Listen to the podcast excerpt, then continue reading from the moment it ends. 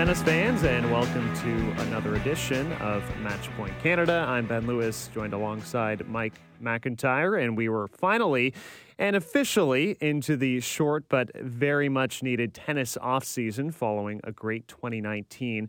And uh, now we will look at all the best storylines from the year uh, with our special guest this week, Nick McCarville.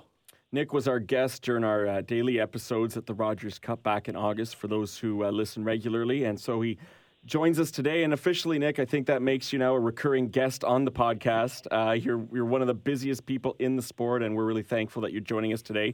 Uh, how you been doing? Yeah, good. Thanks, guys. I must have done something right if you had me back. Um, no, I appreciate appreciate being back on the podcast and have admired what you guys have done this year with the product. Congratulations! And yeah, it it feels a little bit like off season. I think for those of us that cover the sport too. So a little downtime uh, before Australia in 2020. This is going to be our last uh, official podcast of 2019, and I'm not going to lie, I am looking forward to having the break. I don't know how the players do it because I'm I'm already getting tired of seeing them back in the gym uh, preparing for the 2020 season. Uh, I know you don't want uh, too many questions about you personally, Nick, but I got to ask, what's your uh, off-season training regime like?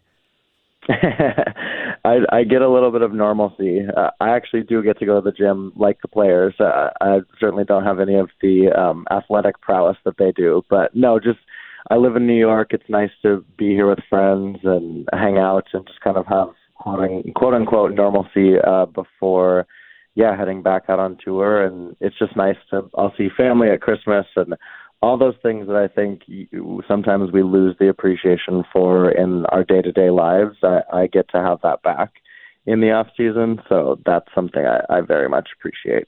well, that's that's good to hear. I'm glad to hear that because I kind of pictured you feverishly working ahead on all your plans for 2020 to uh, continue no. your uh, your your very appreciated presence in the tennis world. Um, but let's get back to uh, to the season that's just wrapped up not too long ago, and we're going to start on the WTA side of things.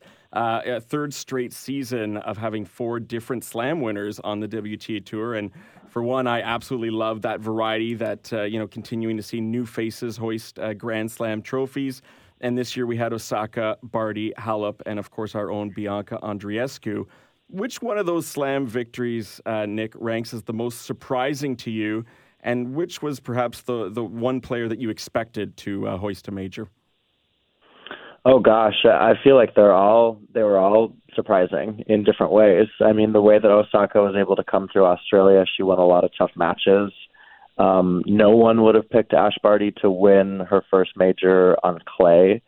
Um, few people would have picked Simona Halep to win her second major on grass, and then, you know, I, I think uh, Bianca Andreescu for me that's that is the most surprising, and not because you know, you watch her go through the U.S. Open, especially as Canadian tennis fans know, and she was just, you know, doing what she had done all season when she was fit and healthy, and she, she was the best women's tennis player when you know she was bringing her best, but the way that she didn't have a lot of that slam experience before, you know, there were so many comparisons to 2018 and her injuries and losing and qualifying and all of that. So that to me was the most surprising, and I was just. I had the sort of honor to help commentate for U.S. Open Radio on the women's final, and the way that she was able to fend off Serena's comeback in the second set. You know, I still can visually see her plugging her ears as the crowd was so loud in support of Serena, but she handled all of that really well. And yeah, I mean, it, it's it's weird to say that's not a surprise. So for me, that I would say that that's probably the biggest of surprises. Yeah, it's yeah. interesting because after the Rogers Cup, suddenly she was back on everyone's radar after that lengthy injury, sort of missing the, the middle part of the season. She came into the U.S. Open as I think for many someone who was in their top five to ten sort of contenders, and yet it, it was so surprising just because she came from nowhere uh, into 2019 to have this kind of success. And, and as you mentioned, how she thwarted that uh, momentum shift mid match that Serena seemed to be, uh, you know, getting back into things and, and having that crowd behind her. That to me also was just such an incredible, um, you know, moment of poise for a, a young player like Andreescu. Uh, in terms of, I wouldn't say expected, but for me, and Ben, then chime in in a moment here so we can get your take too. But uh, Simona Halep, I'd say, after her 2018, finally getting that first slam at Roland Garros, I thought, okay, now we're going to open not the floodgates, but we're going to see potentially some some more majors from this this talented player. Uh, truthfully, as you said, didn't expect to see it on the grass, but Simona would be the one that I thought, yeah, she'd consolidate and, and get a second one. Yeah, I uh, I would agree with you that maybe it's not surprising for Simona Halep to add to the Grand Slam count. But uh, Nick, as you said, Wimbledon, uh, we weren't expecting that. Hmm. And, you know, Ash Barty winning the French Open, never would have expected that. For me, maybe the most expected. And she wouldn't have been my pick going into the Australia. Australian Open was Naomi Osaka because we saw what she could do on hard courts in 2018 and carry that over. Uh, and of course, most surprising has to rank as Bianca Andreescu. I, I think that what's maybe lost in her 2019 season leading up to the U.S. Open. She played so great, and yet she missed these big blocks of time too. She completely missed the mm. grass court season, and she basically completely missed the clay court season, apart from one match at the French Open. Uh, so for her to to play so well on the biggest stage at a major, uh, I mean, Nick, you had a chance to to see her compete as we did at, at Rogers Cup. Did did you kind of see that she had that attitude and, and toughness about her that she could kind of handle the bright lights uh, of New York before getting there? Yeah, I mean that's what I enjoy the most about Andreescu, and I got to see it up close. You guys at Indian Wells too, and the way that she came through that draw. Um, I really, uh, you know, you talk about the X factor, especially in women's tennis, and this is I've said this a few times. It's no knock to the other women on tour, but she is this kind of fighter that we really haven't seen in women's tennis. I think since maybe since Serena came up.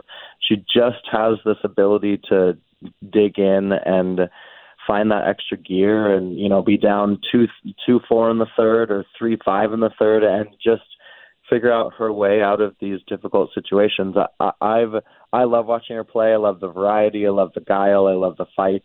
Um, and I don't think there was a better stage for that than the U.S. Open final. And the way that she, even when Serena got it to 5 5 in the second set, I still felt like it was Andreescu's match to win. And she did that. And uh, I think the biggest challenge for her moving forward is for her to stay healthy. You know, that they've that shoulder, the back, uh, her body obviously has taken a beating. And so if they can keep her healthy, moving forward, then uh, you know I think we should expect her to be in the top five for years and years to come. Yeah, that's absolutely going to be her biggest obstacle. And for those of us who've followed her here in Canada for, for years already, since she was a junior, injuries has always been sort of a, a constant uh, threat for, for Bianca's uh, development. She's had foot, foot fractures. The back has been an issue for quite some time already. And this is a player that just turned 19 this past summer. So, uh, also looking at the way she ended the year with more injuries, unfortunately. So, getting healthy, staying healthy, having the right physio trainers and, and proper plan, not, not overextending her body on the court. That I agree is going to be the biggest challenge for uh, for Bianca in 2020. Now, if we look at the WTA uh, awards uh, nominees, which just came out in the past week or so, uh, they will be announced on December 11th. The WTA Player of the Year is the four players we previously mentioned who each won a slam, of course, hmm. along with one of the players perhaps that uh, may be a little surprised she hasn't won one yet in Karolina Pliskova. Do you see one player amongst those five women, Nick, as uh, you know standing out in terms of who might walk away with this uh, end of season honor? I well, I voted. I actually don't remember who I voted for. I think because there's so many awards, or just because it's been such a long season. Oh no! I just I submitted my awards, and when I do that kind of stuff, I just I I, I do it, and then I kind of forget about it. I think I voted for Andreescu. Um, I I might have voted for Halep. Maybe I voted for Barty. Honestly, I don't know. um, I to me, I don't think Pliskova deserves it. I mean, I know that she's been so consistent, but she just hasn't figured out how to win a slam yet. And I think that's why she's she's changed her coaching team again. She's going to work with Danny Vallverdu in 2020. Um, I, I'm pretty sure I picked Andreescu there, but yeah, I mean they're they're all those four slam winners to me are all pretty deserving of that title it is it is a tough one. For, to me, it's between Andreescu and not just because we're Canadian here, but you know a 48 and seven record, even with all the time she missed on tour. Imagine if she'd been healthy yep. through that stretch, especially for someone who claims that clay is her favorite surface. Uh, she managed three titles and uh, just the players that she had to defeat throughout the season as well to climb the rankings was so impressive. Uh, Barty as well to me and finished the year number one. 57 and 13 record, four titles, uh, and took the WTA, WTA Tour finals at the end of the year as well. So to me, it's down to those two and, and maybe a bit of a coin toss. Does Andreescu get penalized in a sense because she was gone for that middle chunk of the season? I, I don't know. We'll have to see. Yeah, in terms of complete seasons, uh, Ashleigh Barty actually might be my pick, and you know, Canadian listeners might really uh, harp on me when this podcast comes out. How did you not pick Bianca Andreescu? Uh, but uh, I think the way Barty closed her season, not only winning that French Open was was fantastic, but wrapping up and winning the WTA finals and finishing on the high note of year end world number one certainly would not have ever expected that. Certainly never uh, pegged her as, as a player to have the talent to get to world number one, let alone sustain that uh, through portions of the year uh, and just winning on all surfaces. She had a grass court title earlier in the year as well. Uh, I think it's also a, a coin flip between her and Bianca. And if we look at another award that Bianca is also nominated for, uh, and we won't go through all of them because we wouldn't have enough time, but yep. newcomer of the year, is this one not hands down going to Bianca with all that she did? There are some other very talented young women in there uh, Muchova, Swiatek, Rybakina, Yastremska, and uh, Coco Gauff, of course. Uh, Nick, maybe you can chime in from the American perspective because what Coco mm. did at the age of 15 was just also absolutely unreal. D- do you think Bianca could be challenged for this one? Yeah, I do. I, I'm like racking my brain to remember what I voted here. I think I did end up voting for Gauff here, and then I chose Bianca as my player of the year because I wanted Bianca as my newcomer of the year. But from an American perspective, as you guys mentioned, Coco Gauff was. Uh, I mean, it was such a huge story, and to come through qualifying at Wimbledon to beat Venus, to make the fourth round, and then to almost, you know, completely back it up at the U.S. Open. She was far and away the biggest American story at the Open. Um, when you look at the social media numbers, the stuff we were seeing on the U.S. Open live show that I did, uh, her social numbers were beating the big three guys and Serena. I mean, pe- people people know her name, um, Coco Gauff, and the fact that she was able to win in Linz her first singles title um, this fall. I- I'm pretty sure I picked her as my newcomer of of the year, and I'll try to save myself with Canadian fans by saying that I did indeed vote for Bianca's Player of the Year. I think that's right. I'm, I'm enjoying the insight here, just to to see how someone goes through the voting process, what comes into their mind, and how these decisions get made.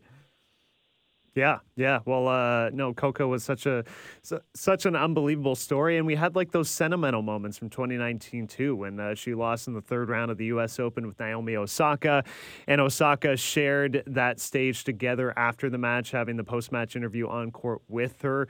Uh, you know, I was seeing her name trending all over Twitter uh, through portions of Wimbledon, and then again the U.S. Open. You know, she's completely a new coming superstar at the age of 15. So yeah, maybe Player of the Year is more serve to Bianca and a complete season rather than Coco Gauff, who is, uh, as we said, still so unbelievably, unbelievably young, just 15 years old. Uh, when we look back at some of the great moments of 2019, of course, they're not just on the court. The one you mentioned between Gauff and Naomi Osaka was after their match. What other moments stand out to you, Nick? I mean, you covered a heck of a lot of tennis this this season. Uh, it seems like each year you find a way to outdo yourself in terms of the number of events that you're getting to and the, the roles that you're playing uh, behind the scenes there. What are some uh, sort of maybe off court moments, tennis moments on the, the women's side that really captured your, your attention this year when you look back? Well, you know, you guys mentioned it, and I just the Coco Gauff and Naomi Osaka moment at the U.S. Open, just to see it sort of bleed into mainstream news here, I thought that was tremendous. Um, you know, I, I really enjoyed um, during Wimbledon. Simona Halep was working with Daniel Dobre, who was a coach that she had sort of when she was up and coming in Romania, and her coaching relationship with Darren Cahill has been very well publicized. They're going to be back together in 2020. But Daniel Dobre was just this like kid in a, a candy shop the whole time at Wimbledon because he hasn't been on the pro circuit, and I just loved seeing a player like Halep, who's so accomplished, reconnect with a, a um, coach that she had worked with a long time ago, and then they go and win Wimbledon. And the guy, I did an interview with him after, and he was just beaming. I mean, he was so happy. Um, you know, and then I, I just think that when you look at the top women, I, I think that we've got as interesting and dynamic top 20 right now in the women's game as we've had in a long time. Um, I'd certainly like to see Serena win another major. I think it's pretty crazy that she was as competitive as she was at the majors. Maybe not the French Open, but uh, you know elsewhere, and she wasn't able to win one of those. The obviously the Wimbledon and U.S. Open finals. Um, and then I'll be curious to watch players like uh, um, like Andreescu, like someone like Barty, and even Osaka in a sense. Can they continue to back up the kind of um, you know great success that they've had? But yeah, we had some fun off court. I mean, when I was with you guys in Toronto, we did the maple syrup taste test with yeah. the Canadian girls they killed it and everyone else struggled. Um, yeah, no, I always just appreciate the players and them being open to having a bit of fun, which is which is great to see too. And you make a, a great point of the the mix of players we have in the WTA, just even within the top 20, and you look at the top 50 and how things kind of broke down throughout the year, who made the WTA finals, who was surprisingly not there. And uh, it brings us to our next, next question of were there any particular players that maybe you're surprised uh, and rather maybe disappointed by results this season? The name, at least for me, Nick, that would stand out is, is Sloane Stevens. I thought we would see a lot more from her in 2019. Yeah, no, that's a good one. I mean, Sloane's. I think she's just kind of struggled to figure out what drives her, and I know that you know she's so talented. I think going back to Kamau Murray before the U.S. Open, um, yeah, you know, I think that hopefully she's going to find that kind of tennis again that won her a Grand Slam. I mean, she finishes the year ranked 25th, which is kind of crazy to see. Um, I, I think for me, honestly, at the beginning of the year, I would have been confident in saying that Serena was going to win one of the four majors. So that was a little bit surprising to me. Um, it was pretty. Uh, I thought it was pretty disappointing that you had Vondrousova make the French Open final and then essentially couldn't really play after um, making the Roland Garros final because she was injured. She played a couple tournaments on grass and then literally we, we didn't see her again and she was sort of this, you know, another one of these players that people are really excited about because she just plays such a different brand of tennis. Um, it was a tough year for Kerber. She's ranked 20th, and so you just look at how high the level is, and that these players have to, and Muguruza too. I mean, she's ranked 35th now. Um, so yeah, uh, you know, there's there's always something to harp on, but I think the competition is that fierce and so I, I think it'll be a big race in 2020 to see who can kind of re- reassert themselves and or kind of keep their crowns that they've earned in 2019. I think watching Serena is going to be very, very interesting because she she outdid herself, in my opinion, when she came back in 2018 and then I figured if she hits the ground running in 2019 with everyone else, else, well, surely if she's made two slam finals with so much time off, that she's got to take that next step in in the season we just witnessed. And uh, I mean, she's not getting any younger, and it's going to be interesting to see if she can stay healthy in the coming season, and uh, and also how many non-slam events is she going to play? Which undoubtedly, the higher she can get that ranking, will will bode, bode well in those slam draws. So.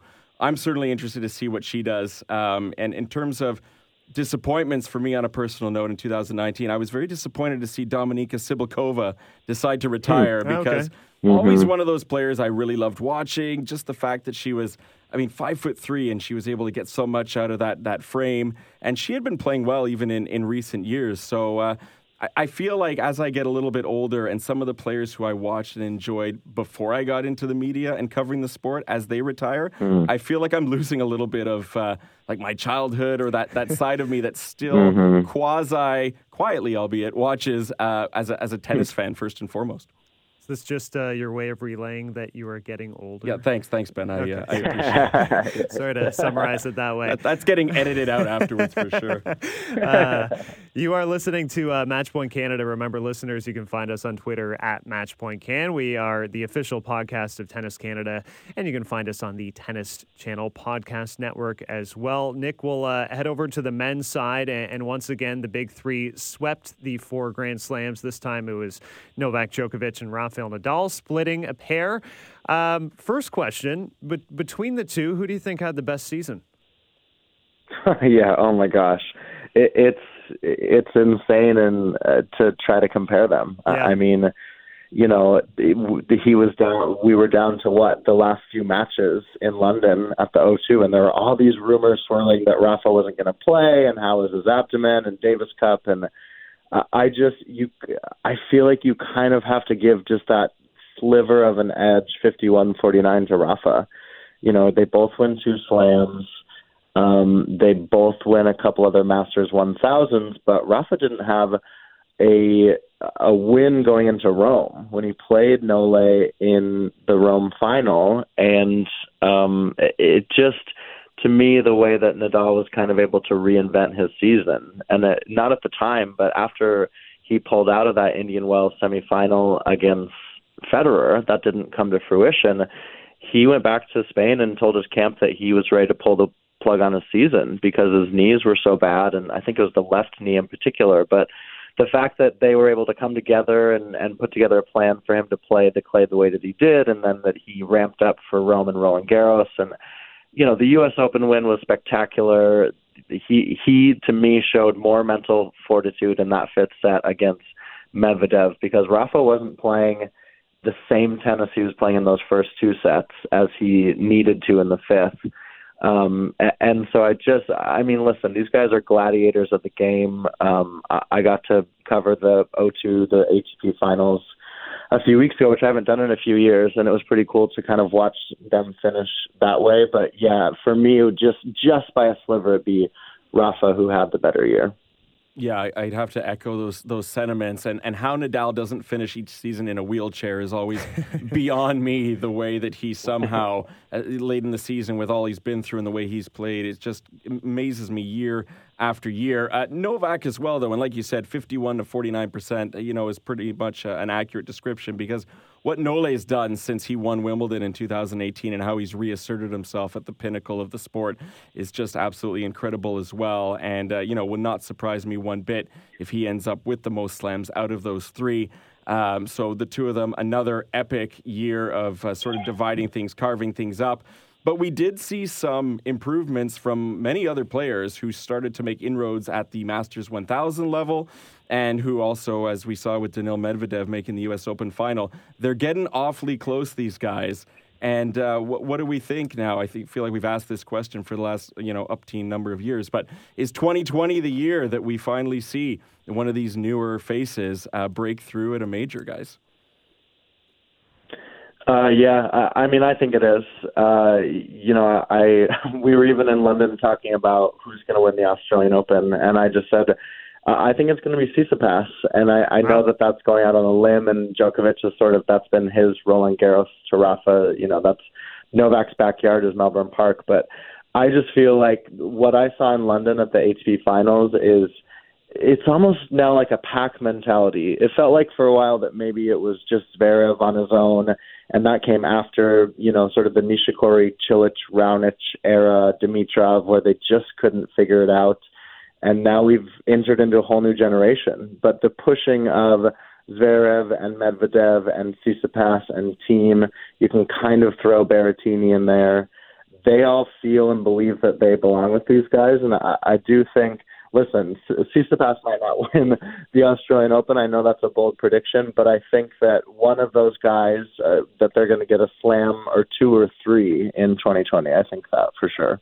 There you go. Uh, yeah, certainly if you're looking at maybe names to wrestle away one of the four Grand Slams, uh, the three in mind that I have are either Tsitsipas, Thiem, or Medvedev.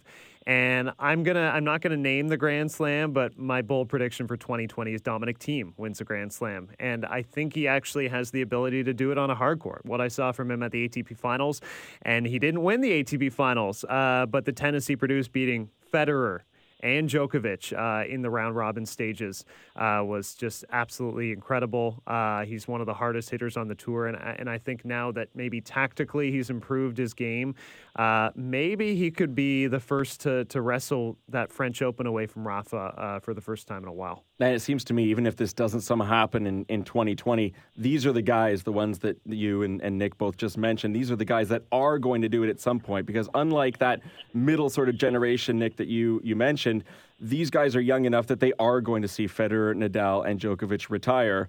And they seem clearly intent on uh, taking over that, that mantle or being the first ones to take a crack at it when that does finally happen.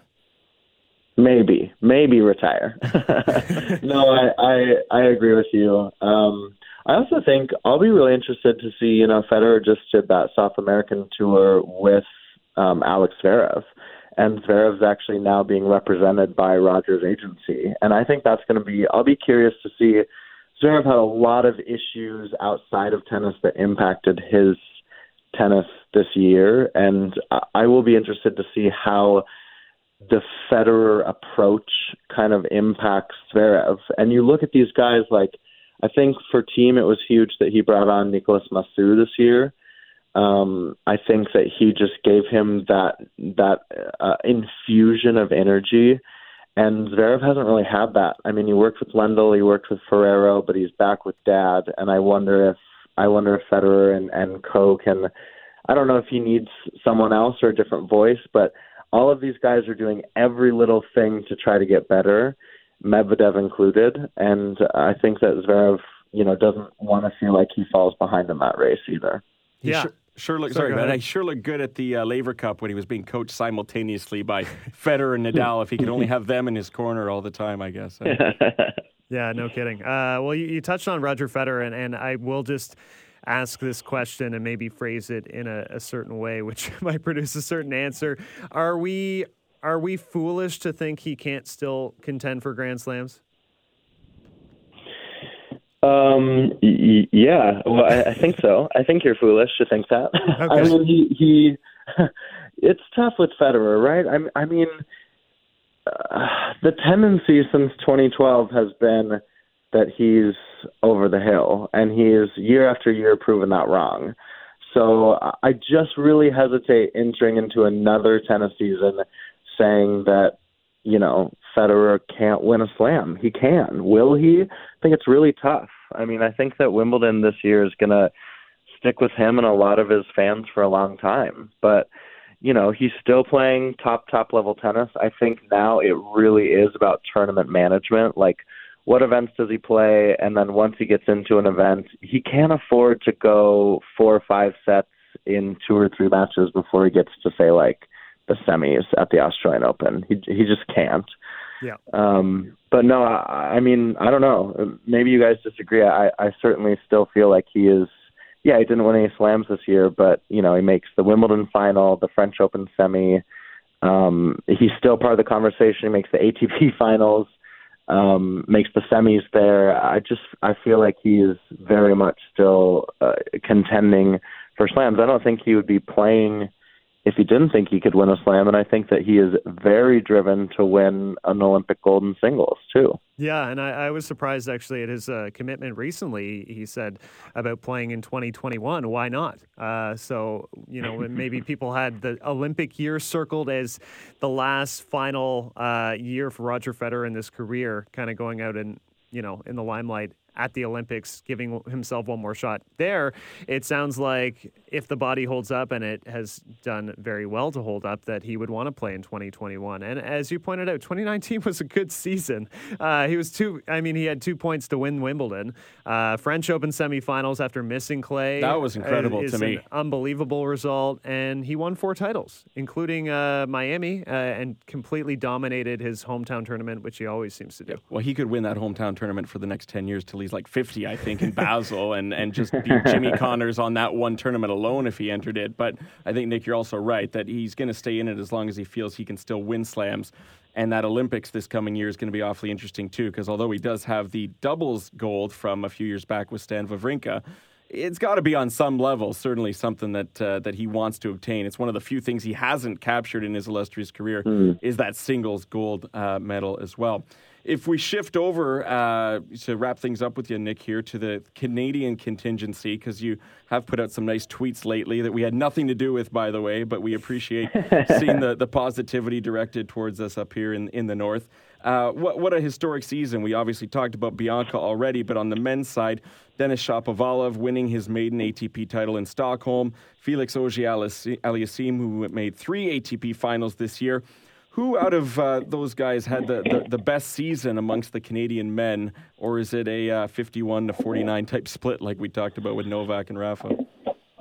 Well, yeah, I mean that's tough. I feel, I feel like that might apply here too. No, I, it just felt like it was so great to watch Felix sort of have the early part of the year that he did, and then I, I think that it caught up with him a little bit in the second half of the season. Um, I think there were some injury troubles and and some confidence issues, and those are just growing pains. And I think we've seen Shapovalov go through that in the last couple of years, and he's kind of figuring it out more and more of what makes him comfortable and what makes him tick. And I just I think that Denis had a little stronger finish on the end part of his season.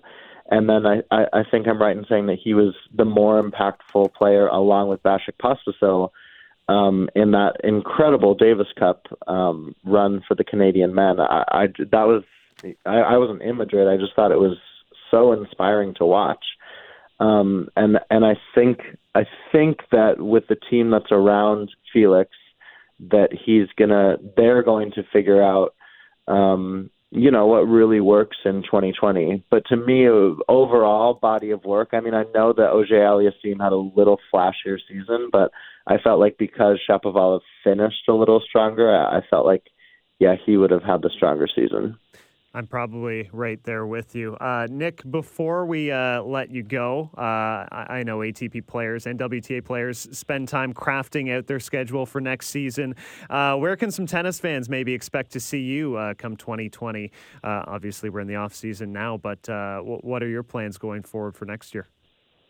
Yeah, I'm going to be in Brisbane, uh, mostly covering. I'll cover a little ATP Cup, but my focus will be on the women. They have an incredible field for the WTA events, and then uh, I will be at the Australian Open um, doing what's called the World Feed commentating. So any stream that you pick up, or I'm guessing it's on Canadian TV, you might mm-hmm. hear my voice. I don't. I don't do the marquee matches. I, I'm still a, a young buck in the commentary world, but um, yeah, I'm looking forward to trading my. It's snowing right now in New York. I'm looking forward to trading that in for some uh, Australian summer. We're going to see you up here in Canada at some point, maybe in Montreal for the uh, Coupe Rogers uh, next summer.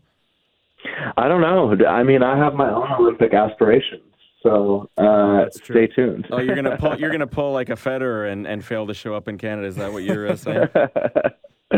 Uh, no comment. uh, well, we better see you back in 2021 if that's the case, Nick. Thanks, guys. yeah, thanks. yeah. No, I hope so too. Thanks for having me. Thanks for joining us. Take care and uh, happy holidays, buddy. Yeah, cheers. You too.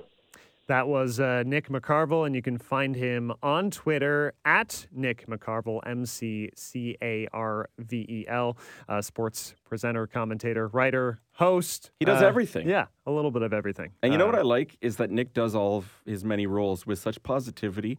I've never seen like a picture where he's not smiling. I've never heard him with a negative tone or seen him have a bad day.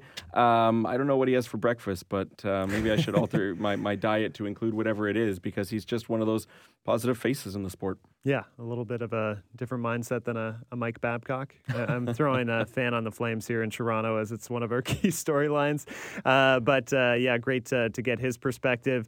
Uh, I guess we can probably spend about five minutes more or so just on the men's side and and get your thoughts on on a couple of the awards that we didn't fully go through. But uh, most improved player of the year, uh, and and we had Daniil Medvedev, Felix Auger-Aliassime, who we've discussed, Matteo Berrettini, Stefano Tsitsipas.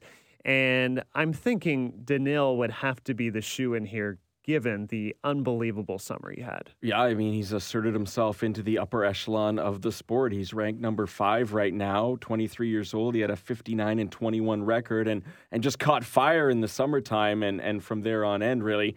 Uh, burned out a little at the end of the year, but I think we can forgive him that given the number of matches that uh, the guy played. So he would get my vote for most improved.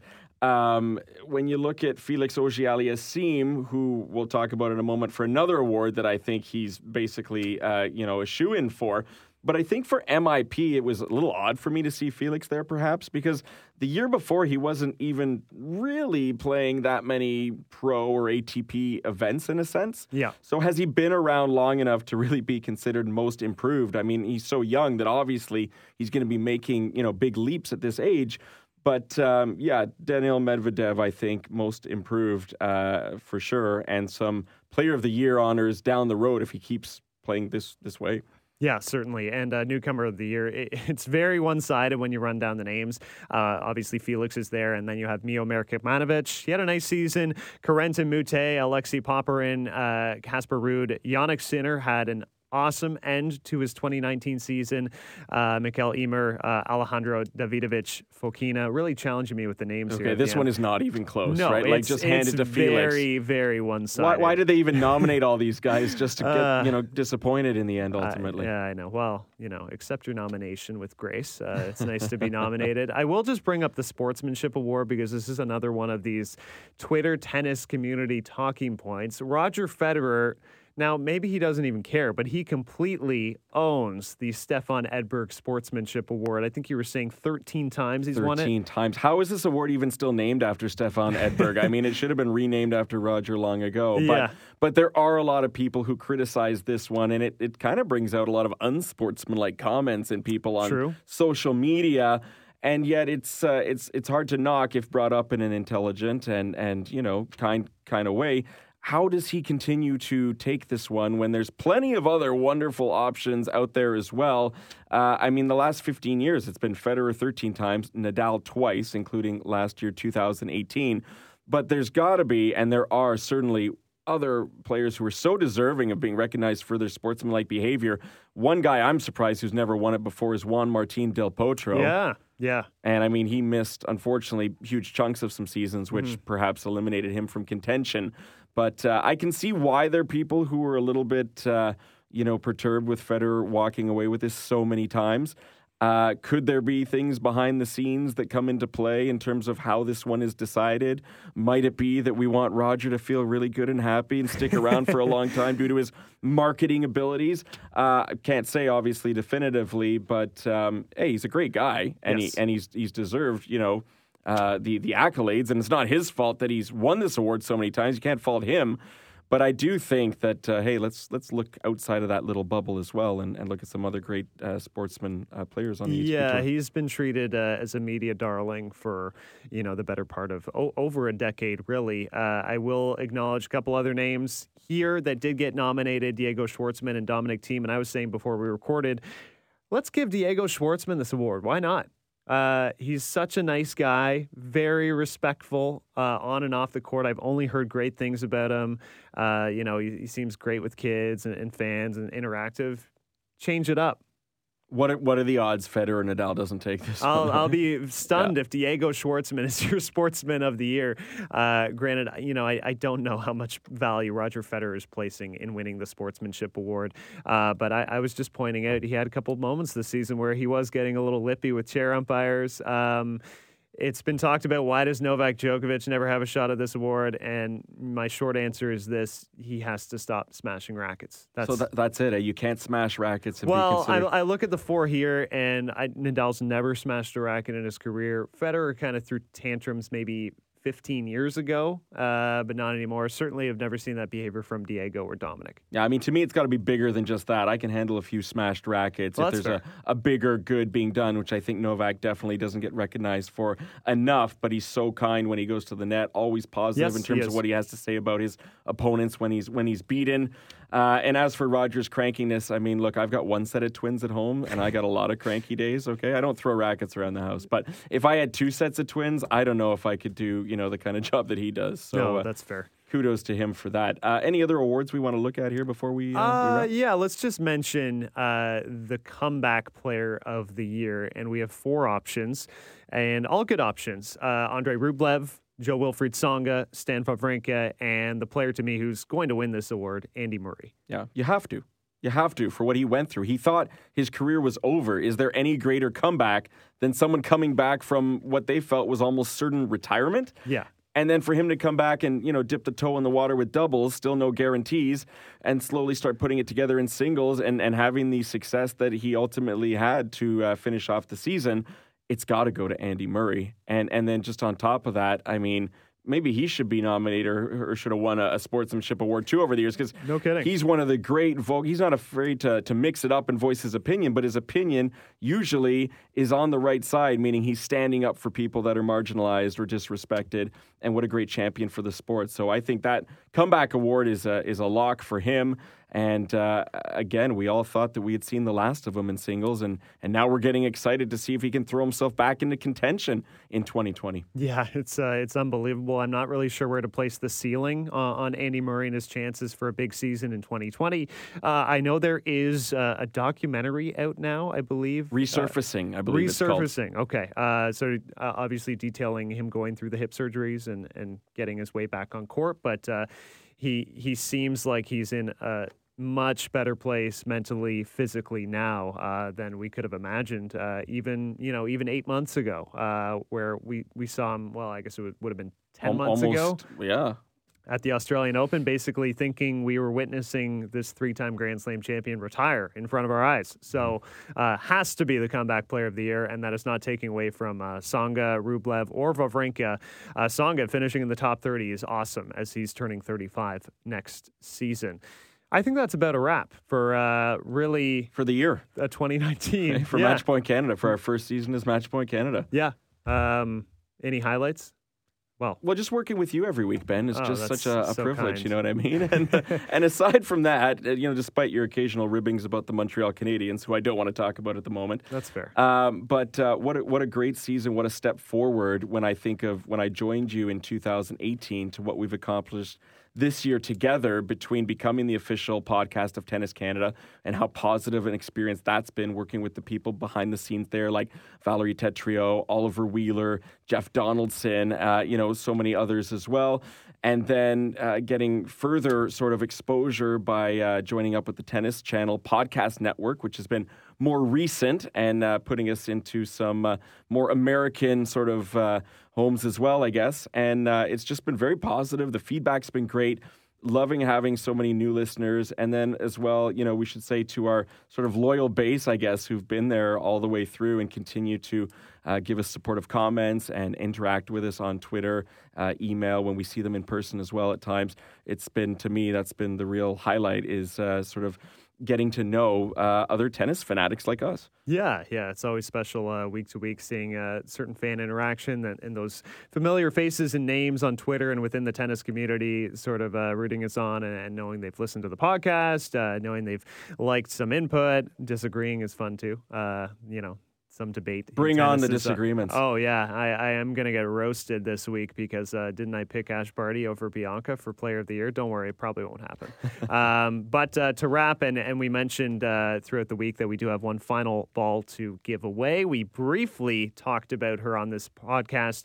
Uh, I know it's gonna be a big of, surprise. it is gonna be a big surprise. No, a lot of people were picking Bianca Andreescu as the sign ball. It is actually uh, multiple Grand Slam champion Garbiñe Muguruza has a signed ball and uh, former number one, fantastic player. She's dipped down to 35 this year, but I, I, could certainly foresee a comeback for her. So if you want a chance to win a signed ball from Garbiñe Muguruza, uh, retweet the podcast. You can also leave us a review on Apple Podcasts. If you do that, you will be eligible. And uh, retweet, share uh, from at Matchpoint Can on Twitter. And you can interact with us on Instagram as well at Matchpoint Canada. And we hope to have many more giveaways and fun prizes and interactions in, in 2020. We're going to take a little bit of a break, recharge. You'll hit the gym. I'm not going to, but recharge and, uh, and come back stronger for our, our preview episode for uh, the 2020 season. And uh, by then, boy, I'm always so excited in January because you're just a few weeks away from the first major of the year already. And uh, looking forward to doing this with you uh, again next year, man. Yeah, I can't wait. Uh, had a blast. And uh, thanks all for listening. We will talk to you next time.